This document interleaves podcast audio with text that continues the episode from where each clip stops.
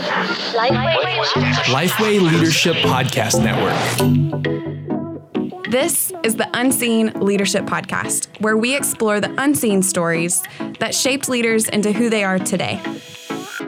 And he pulled me aside one day in a real loving, wise way, said, "You are not doing ministry at all biblically."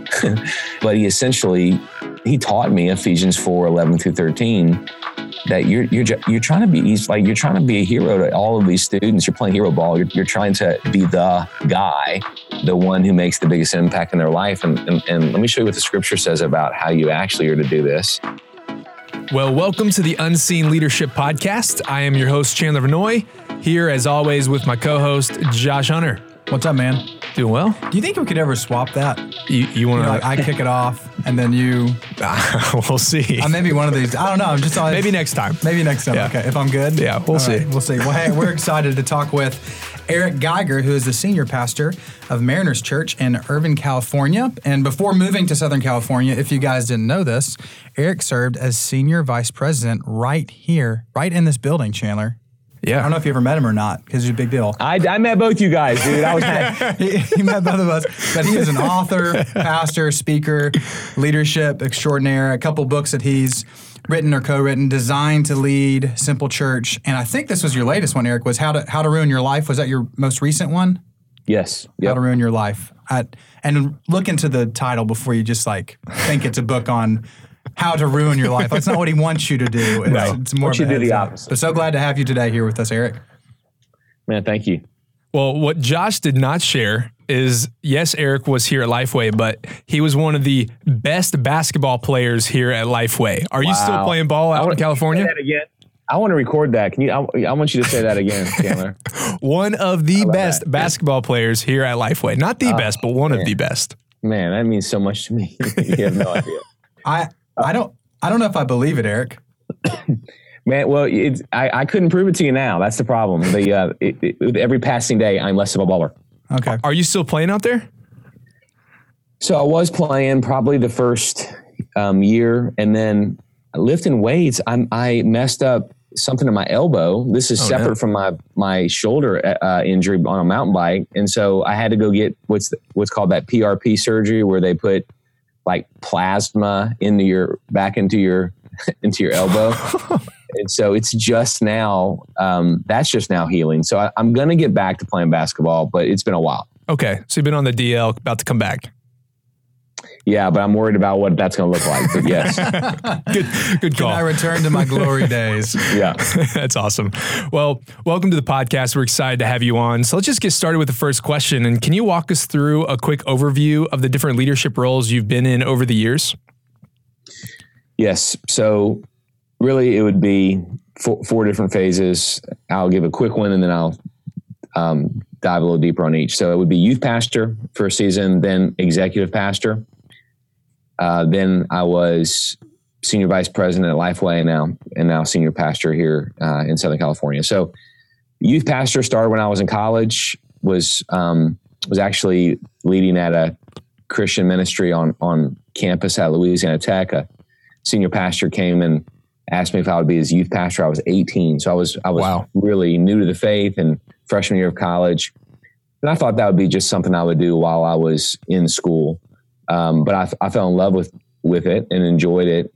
So I did I did youth ministry there in um, North Louisiana, South Arkansas for several years. Then went to Cincinnati, Ohio to do youth ministry. And from there, um, met my the pastor I served alongside in Miami at a seminary in Louisville, Kentucky. And he invited me to go to Miami. And I was there eight years as executive pastor, which I was twenty-seven when I went. So I was really young to go into that role. And then during that time, I, ha- I wrote a book with with um, Tom Rainer called Simple Church, and we stayed in contact. And he was the C E O at Lifeway, and so he recruited me to um, to be on his executive team, and I did that for seven years. And then now um, I'm I'm here in Southern California at Mariners Church. So um, that's been the that's been the the. basically the, the brief synopsis of the different places I've been. Yeah. So when you stepped in, you said when you stepped into the executive pastor role, you were twenty-seven at Christ Fellowship. Is that right? Yeah. Yeah. I was twenty-seven years old. Okay. That is, that's crazy. I mean, what, what, what did you step into? I mean, especially stepping into that. I know how large Christ Fellowship is now. Was it as yeah. large back then as well? No, no. It was actually called, the church was called First Baptist Church Perrine at the time. And it's funny. I just, um, I just met with a, a woman who, here is is visiting here from from my church in Miami, and, oh, wow. and her uh, grandson and his wife are here at this church. So cool. uh, it's just crazy how this the world really is small in, in the space that we're in. But um, it was called First Baptist Church Perrine. It was one one campus, about twelve hundred people, maybe eleven hundred people, and then I went there. Um, And then the Lord just did some really amazing things. The first year we probably was, we're, we're tweaking some philosophy and strategy. Um, and then the next seven years we, we, we grew about a thousand people a year. Wow. And then, and then, um, we launched new, new congregations. And so Christ Fellowship now is multiple congregations throughout the city of Miami. And, um, and, but that was a great, that was a great, really enjoyed that season. Yeah. So stepping in, I mean, of course, being that age, you're going to have to build some credibility with, with those that you're leading, not only on staff, but also in the congregation. We've got young leaders listening. What would you say stepping into that type of role? How did you build credibility with those around you in order to lead them well? Yep. And, and there's a lot of things that I, that were given to me that unless these are given to you, it, it's harder. So I, I, I looking back, I, I realized that there's some unfair advantage. There's some things that the Lord just gave me, you know, and one of those is I had a senior pastor who was just wanting to give me a lot of responsibility and authority mm. and then constantly having my back and not, and not, um, never letting there be like end arounds from older staff, you know, he's yeah. like, no, Eric's, Eric's in charge. Eric's running this.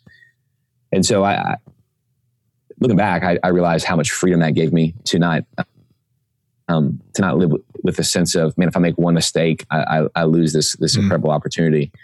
So there was a lot of grace given, which, um, which then just gave me more confidence to, to run after the, all the things that we, we believe the Lord was given us. So that was a huge thing. And then, but then practically, I, I, I really think, uh, as a young leader, you want to, you want to honor and respect those who have been there before you.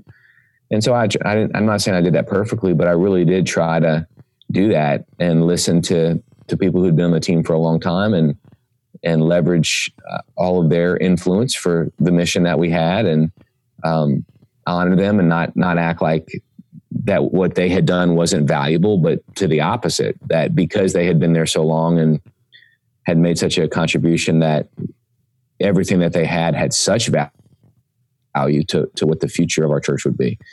So I, sometimes I, th- I think young leaders, um, and it really comes out of insecurity. They feel that the most, the best thing they could do is bash the past. Yeah. Mm-hmm. Um, therefore then they're the hero. But when you do that, I mean, people lose confidence in, in who the church is, they lose confidence in the organization. And so you're actually, you're actually destroying the foundation you're standing on when you do that. So I, I had seen a lot of people do that. And my, my, my belief was that's, that's the, that's not really the, even if you believe it, it's not the best approach. Yeah. You know, um, it's not going to help you have credibility with people because there's other people who love these people, you know, and, mm. and man, you, so I, I think that, I think that was one thing that, um, that I did. And then, but then I, I will say I, a lot of credibility goes to, I'm gonna give a lot of credit to the people because they, they, they didn't have, they could have met my leadership with cynicism and they didn't, they, they were super excited about a young leader and supportive about a young leader. And um, I mean, I realized that that was a gift too, that the Lord, the Lord did that for me. Absolutely. Now, so you stepped in at that role, twenty-seven, and then how long were you there again? Seven to eight years, is that right? Eight, eight years. Eight yeah. years. Okay, so eight years. You, you get all that experience. Um, and then you decide Lifeway. So, so you've got the X P experience, and then yeah. you step into a business kind of role. Of course, it's, yeah. you know, Lifeway is a ministry, but there is totally. the business aspect of it. So you almost somewhat step out of all that experience that you just gained. And how in the world did you ramp up so fast in order to be on that executive team here at Lifeway? Yeah, I, I felt like there was a lot of, when you're an executive pastor um, at a church in Miami that's growing at that click, you you are having to scale systems and staff and mm-hmm. processes. So I did feel like that was going to be transferable to the um, to the role I was given at Lifeway, and and it definitely was. But then there was a lot of things that weren't. So like finance, for example, in the local church was, and I'm back in it now, and it, it's so much more simple. I mean, it's, hey, are we spending less? Are we spending less than we took in? Right. You know, are we not? Are we being good stewards? And that's so super important. But yeah, you know, absolutely. like like the budget I look at now doesn't have all kinds of stuff that I had to learn at Lifeway. It doesn't have like margin and um, scrap and obsolescence on printing. And, was there and, a moment where somebody, when, you know, your first week here, that somebody laid that in front of you and you were just like completely overwhelmed? Oh man, finances would destroyed me uh, at Lifeway my first couple months. And so Mike White, who I, I worked with the whole time I was there, he was like my finance right hand guy, um, who I love him to death. Uh, that he'll he'll he we we still joke about this. That I got there around Labor Day, and so that Christmas, so three four months in, I went to all of the um, like top business schools syllabuses online. So like Harvard, um, uh, Wharton, uh, Kellogg, which is of Northwestern. And I just looked, went to their finance M B A uh, syllabuses, and I found the most recurring books, and I ordered like six books and just read them all. That was my Christmas. My first year was Merry Christmas. Was making, Christmas. making myself read finance books. And so I got back and I showed Mike all the books I read and said, all right, test me, test me. and, uh, and so I just, I, I just, ha- I decided just to throw myself into it. And, um, you know, honestly, that was part of the reason I did want to go. Um, I had a, I was curious. I, I wanted to try some of those things. I wanted hmm. to, to, I wanted to, and, and I really think it was for pure motives. I wanted to use those disciplines for the glory of God. Um, but it was definitely a huge learning curve, huge, huge learning curve. Oh, I'm sure. I remember you talking about that, and um, they, they Eric led a group with another leader here called um, Emerging Leaders, and it was a it was a great group to to learn under and sit under, and uh, yeah, just to gain a lot of wisdom. But I remember one of the first ones you talked about when you first came to life. You're like, guys, I it was bad. I had to get a whole lot of books because I feel that way too when I stepped into this role at Student Life. Is what's my glaring weakness? I need to get financial intelligence, you know, and, yep. and read that book and, and just at least know terms. What does R O I mean? What does exactly. P and L mean? You know, I was homeschooled. I didn't know any of that stuff. My mom gave me my funny. allowance, so I didn't really manage that. So I totally get that, man. So you served uh, at Lifeway here several years. Eric was a part of some great change that happened at Lifeway, and he definitely got the flywheel of change happening here, which we're so thankful for. Then uh, moved to Southern California at the church now. You've been there for a little over a year, right? Yeah, like a year and a half. A year, everything going well there? Man, it it, I, it has been remarkable. I, I mean, I, I keep waiting for it to, to not be remarkable. You know, like... I mean, obviously ministry, there's all, every day has, has, um, great joy because you see God working in people's lives, and it also mm-hmm. has great pain because you, you see the, you see the enemy at work too. Um, and you see, um, you see the pain of, of this, this fallen world on display all the time as well. But as far as, um, how it's going in terms of enjoying it and, and, and, and really sensing the, the pleasure of the Lord and the presence of the Lord, that, that has been, it has been a really fun run. It really has. I've, I've, I've enjoyed enjoyed it so much. Good. Well, we're happy for you. And uh, looking back through all those years of leadership, obviously, Eric, uh, you know, I'm sure you were close to perfect and everything, no. but like, t- can you tell us maybe of uh, some some pivotal moments that you look back on that changed your leadership during that time? And I'm gonna jump into the next question a little bit, Chandler. So sorry, but like any any failures as uh, biggest mistake as a leader getting started yeah. that you say really altered your course as a leader? Yeah, and, and because I know that the uh, the podcast is Young Leaders, I, I'm gonna go back to um, to one of the most pivotal moments when I was a younger leader. So. Uh, I did, did student ministry when I was in college, and right out of student right out of college, I, I took a, a full time student ministry role. So in college, it was it was part time roles, and then so I took my first full time church role, and it was um, it, I was so passionate to prove myself and um, you know make a big impact, and like, man, this is a, such a cool thing. I, this is I get to do ministry all the time. This is my full time thing. Um, I mean, I get. I get a salary. I get, I get, this is my job. This is insane. I, I get to, I get, I get to serve people all day long. So I was so giddy about that. And, and I was wearing myself out just trying to do everything. And so the, it was, he was called a minister of education, but he was really like the executive pastor of the church. His, his name is Ben Watson.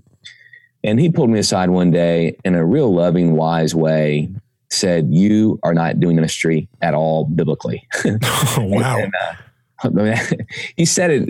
I mean, it, he took longer to say it than just one sentence. Yeah. Uh, but he essentially, he taught me Ephesians four eleven through thirteen, that you're, you're, you're trying to be he's like, you're trying to be a hero to all of these students. You're playing hero ball. You're, you're trying to be the mm. guy, yeah. the one who makes the biggest impact in their life. And, and, and let me show you what the scripture says about how you actually are to do this. Mm. And then let's talk practically about, about why that's even better for the kids.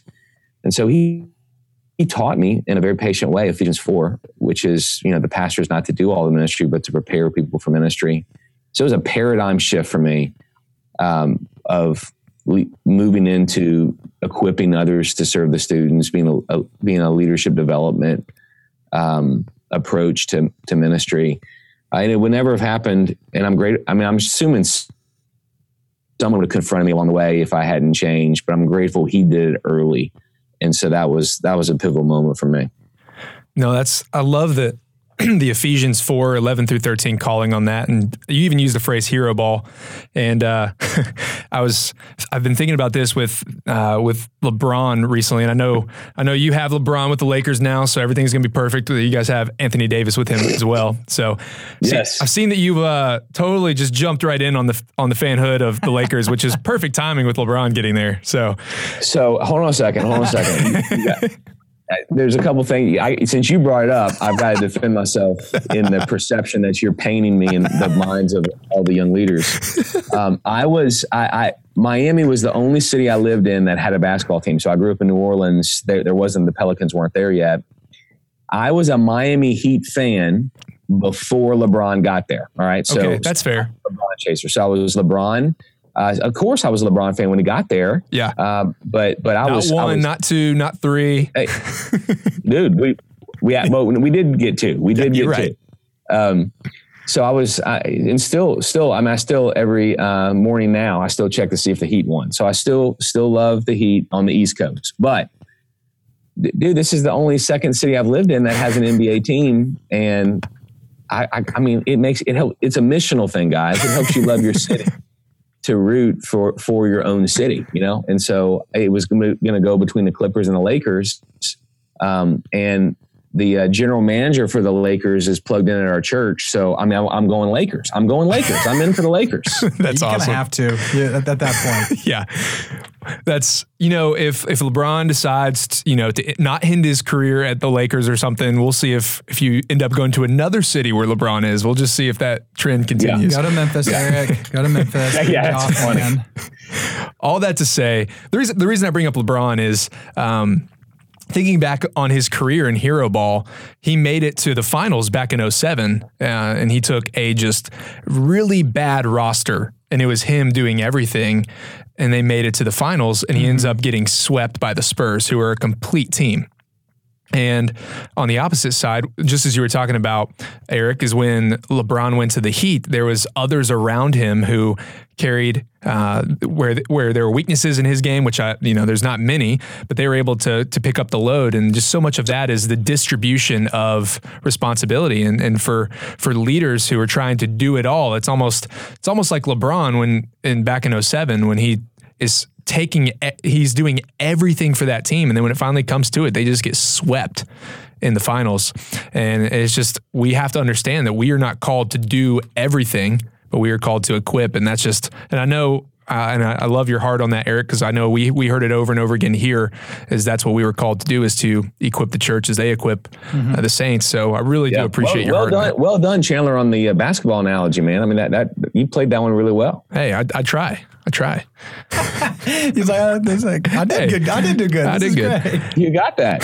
All right, I got to come up with the football one later. We'll we'll, we'll get there. Hey, you have John Morant, so you yeah, have John, yeah. yeah. There you go. I'll, I'll figure out something while we yeah. talk. So, Eric. What book do you wish someone gave you when you were just starting to lead? That's good. Um, man, there's several, uh, and you guys were kind enough to send the questions ahead of time. So I, I, I'm having a hard time. I wrote down three on my notes here. Um, Go for it. We'll take three. So I'm having a hard time choosing. Uh, Spiritual Leadership by Oswald Sanders. I, that would have helped me just have an overall healthy view of leadership. And so I read that, I read that years later, and It, it it's just a great.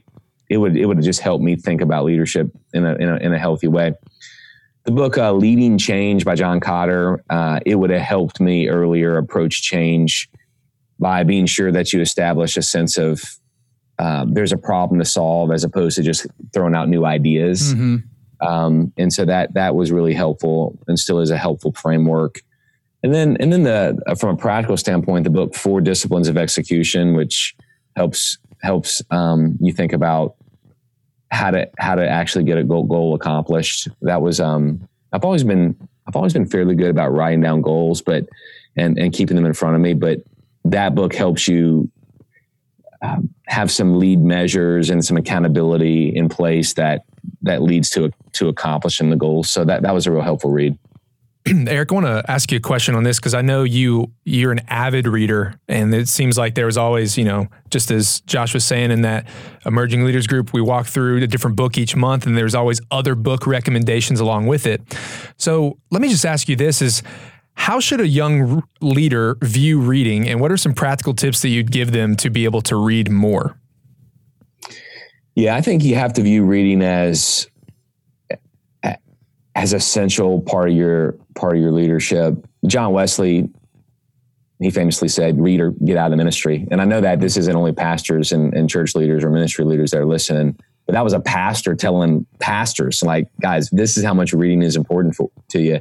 And he read from all kinds of different disciplines, not just not just um, biblical or theological things.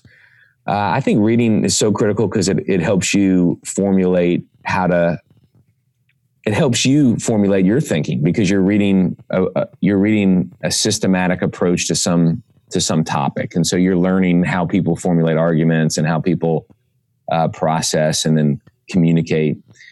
So it's it's really important for that. And I, I, to me, just having a plan for for what you're going to read and when you're going to read, and shutting off Netflix and reading, you know, yeah. just just doing it. Um, not that, not that I don't watch Netflix at all. Kay and I, my wife and I, we a couple nights a week. There's some shows that we watch, but I mean, dude, I am not going to do that seven nights a week, and what an absolute waste of my life. So mm. I'm, I'm just going to, after the kids go to bed, I'm, I, I'll, I'm always going to have some books that I want to, I want to wade through because I want, I want to learn. I'm curious. So you want to stay curious and stay hungry. Yeah, that's good. Uh, so last year, Chandler and I. Trying to read, was it fifty-two? Did you, was your goal fifty-two? Yeah, we said a yeah. book a week, but so you thought it was fifty week. weeks were in a, in a year. So fifty-two. Okay, listen, anyway, we're, we're moving on. Okay. So we were, we were trying to do uh, fifty-two books in a year. But what is what is your habit? Do you read like thirty pages a day? Do you have just a page limit that you try to set? Do you try to read a couple chapters a day, a certain amount of time? What kind of goals do you set when it comes to reading?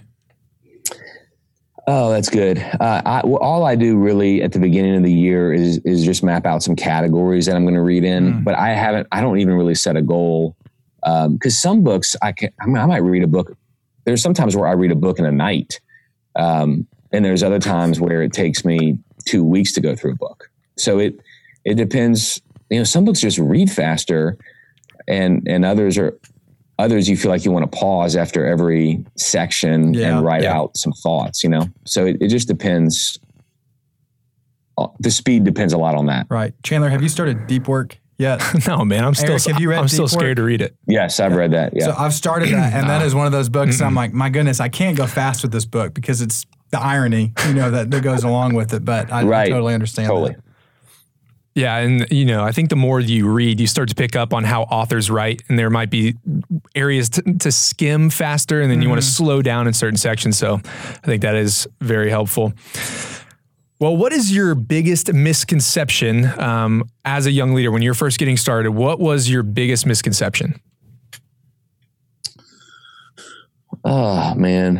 I, I think biggest misconception as a young leader was that people would follow because of the role or because of the um, the position. And that that really, I mean, the role or the position can buy you maybe a couple of weeks of time. Not even a year, a couple of weeks. Yeah, it, it's um, people don't, and that was true when I was a young leader. I think it's more so now, you know? So, I mean, you're, the role it, itself isn't going to be what you have to use the role to serve others. You can't um, use the role to be served. You know, um, you have to use the role as a platform to to then care for other people, um, move move towards a direction or a vision. But you you can't just assume that you have a role, therefore you're a leader. You know, there's a lot of people that are in roles that aren't leaders, and there's a lot of people that are that are great leaders that aren't in roles. Hmm. So I think the biggest misconception I had as a young leader was equating true leadership with a title.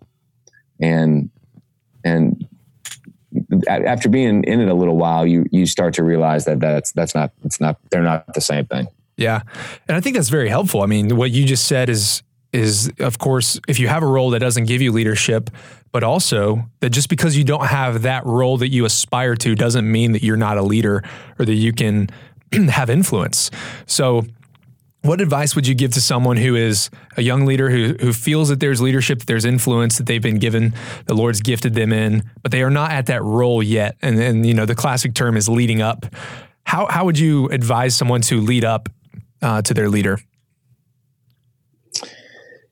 Yeah, I, I, I could, I've gotten asked this a lot from young leaders at, at conferences I've spoken at, or, or, you know, different meetings I've been at. And what I typically will tell a young leader is, hey, find one thing you're super passionate about that you also know that the senior leader or your your supervisor is passionate about, and ask if you can tackle that. You know, if you can, if you can run that initiative, or if you can look for look for an area where you know that others, that senior leaders are passionate about, and add value to that, as opposed to um, giving yourself to something that the organization isn't caring about. Yeah. So if you're, you know, if you're a younger leader lower in in the organization, you you you want to find out what's the organization value, and where, and I'm gonna I'm gonna use my my leadership to help that. And when that happens, you, you, you'll, you'll get attention. And, and, and, I, and I'm hoping I'm, I'm prefacing this with all this being purely motivated, because you want to, you want to use your time well, and you want to use your gifts to well and steward that well. Um, but when you invest in things that the organization has said are, are important, um, that that's going to allow you to, to be given more responsibility and to grow more, you know? That's great. So when you stepped into the senior pastor role at Mariners Church, you were replacing a pastor who had been there for over thirty years, which is, I mean, that's that's just really, really impressive. Uh, and it can be extremely difficult to do as well, to step into that. But what advice and practical tips would you give younger pastors who may be stepping into a pastorate and replacing a a long-term pastor, that the next guy up, basically? It's it's difficult to do in, uh, in several different roles. Yeah, I think you definitely want to understand the context you're going into. I, I think one of the books that we referenced when I met with you guys through that through that reading was that the book, The First ninety Days. Yeah, mm-hmm. which which you look to see what the what phase um, the organization's in. You know, is it a startup? Is it a turnaround? Is it realignment or sustained success? And then you need to adjust your leadership based on the, the context of the organization. Well, following a long-term senior pastor who had an incredible ministry and still does at our church and in our in our community, uh, it was clearly not a turnaround, you know. And so, if if if I had come in with in turnaround language, that that would have been horrible. I, I would have been dishonoring to him. I would have been um, disruptive to the church. The church did not need a turnaround leader. Now, there's other times when I have gone in and and, and I was asked to to lead in a turnaround fashion. This this was not that. So the the key is just to realize the context you're walk you're walking into, and then you you have to you have to ask yourself on the front end: Can I flex and be a different? Can I adjust to the to the context and to the people, or am I? Do I only have one pitch as a leader? Mm. And if you're if you're a one pitch leader, and I think there are some who are that, and they're really good at that one pitch, then just be sure that the one pitch matches the context you're going to. Yeah, don't step into something that's not your strength. Yeah, totally. That's yeah. really good. So. Maybe play play this past year and a half out for us a little bit. So you step into this role, the flywheel's already going there. You know there's momentum, but getting to know your people, so the people that attend your church, how important was that? And how did you do that with a church so large? Did you lean on your staff a lot to hear the the voice of the people, for lack of better terms, and in order to know what direction I'm headed and listening to them and, and where the church needs to go versus where it is? I spent a lot of time listening. Um, And still do. I mean, I still feel like I'm in in deep learning uh, age. I spend a lot of time. I try to spend a lot of time with with people. I mean, obviously, I do with mm-hmm. the staff, but I'm um, not only the staff.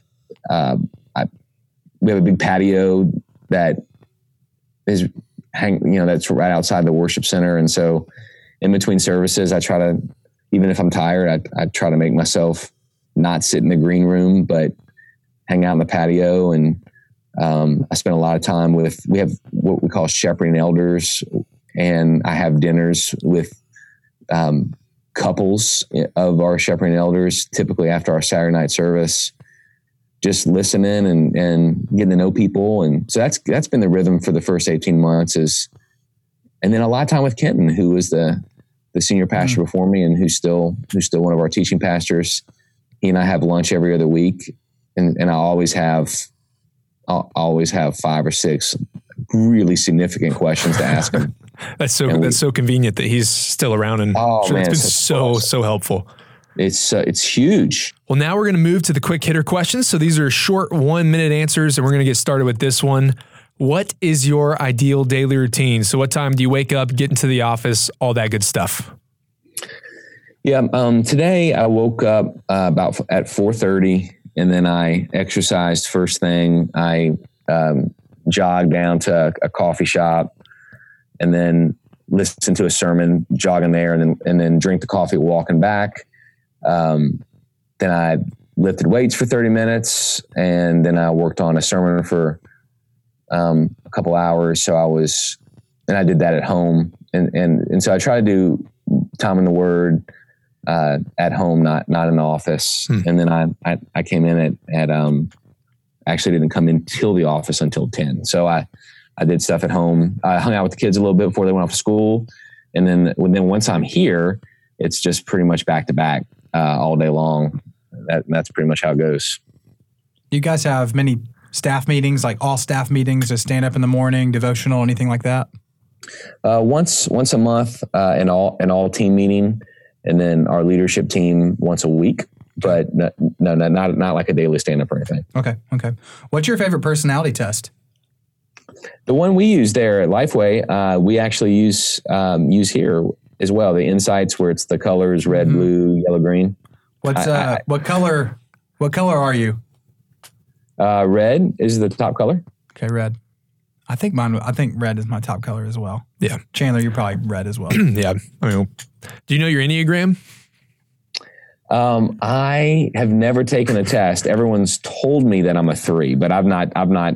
I've not taken it. Yeah, I can see that. Keep keep uh keeping it away. It's it's one of those things that everybody's going to keep asking you. I like that you still haven't taken it, so keep it up.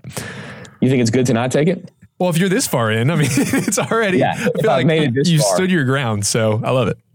That's funny. What is an unusual habit that helps you in your leadership? Mm, um, I think an unusual habit is, is um, like when I, something, I'm curious about something, uh, I, I just will dig super deep into it. And, and then even if it has nothing to do with like church or ministry, uh, and then, but the curiosity, I always learn something. And then, then I, I end up using that learning in different things. So, um, but sometimes people make fun of me, like, dude, why are you reading that? Or what's, what, you know, what is, why, what's, why is what's, that? What's the most recent, like, rabbit that you've chased and researched? Uh, let's see. Um, I'm, let's see. I'm, so when I first moved here, um, Irvine, which is where our church is located, is forty-two percent Asian. And so I, I just started buying all these um, books on Asian studies. And, huh. and then uh, some friends of mine who are Asian were like, what is that, dude? I never seen that book, you know? So I, I mean, it's like, uh, yeah, I don't even know if I'm reading the right ones, you know? Um, yeah. I'm just trying to learn. I love it. What is your favorite app on your phone right now? Man, I don't have a lot of apps. I, I probably most use, uh, the, my, no, that little notes app. Cause I, I, I will write down different things that like illustrations or ideas mm-hmm. or note, little tasks for a meeting. That's, that's that one. And then, and then the podcast app, I use that. I use that for when I'm exercising. Yeah. So you use the notes app over like a different app, like just the native Apple Notes. Yeah. Nice. No, I've started going back to it. I think, I think it's a great app. So I used to use Evernote. I'm switching back to Notes. So we'll see um, how it goes. What has been the best book that you've read in the past six months? Um, you know, I, I now, since I've moved back into a local church and now that I'm teaching a, a, a lot, a lot of the books that I'm reading are, are related to topics that I'll be teaching on. There's a, uh, there's a book by Cornelius, I might butcher his last name, Pantega, called Not the Way It Should Be. And it's like a, just a whole study of sin. And it's just a fascinating read. Um, you know, you're like, oh, great, I'm gonna read a book about sin, but it, it actually is very helpful in, in terms of understanding our own brokenness and then, and then, and then ways that the grace of God gets applied to us. So that, that's been a really, I really, I thought that was a great read. Yeah, I have to check that one out. Uh, Eric, what one sentence advice would you give someone going into a leadership position for the very first time? Uh, listen, just listen. Listen a lot. Listen a lot. I like it. We got we got one more bonus question for you. It wasn't, bonus. Yeah, you ready? Yeah. Do you think the Lakers are going to win it all this year? I think the Lakers are going to win it all this year. Uh, I realize that there's probably one more piece that needs to be added before the February third trade deadline. Okay. And I'm not sure exactly what that piece is going to be. You know, maybe it's somebody who uh, is it, like – Andre Iguodala. I was or, just about to say, hey, man. Hey, the Grizz. You gotta, they've been you sitting on that, the Grizz, man. Though. They ain't giving him up. Yeah. Yeah. I don't know how it's going to play out, but I, I, you know, if there's one more piece added, I'll feel, I feel really, and I love the team, but I feel yeah. even better. Yeah. Well, I know you said the G M's plugged into your church, so if you get wind of what might be happening, just let us know so we can sound really cool. The insider information. Yeah. yeah. That's awesome. Well, Eric, thanks for joining us on the podcast today and sharing about your leadership journey and your time as a young leader. And thank you for listening today. We hope that it's been helpful to you in your leadership. And if it has, head on over to iTunes and leave us a rating and review to help other leaders like yourself find the podcast. See you next week. See ya.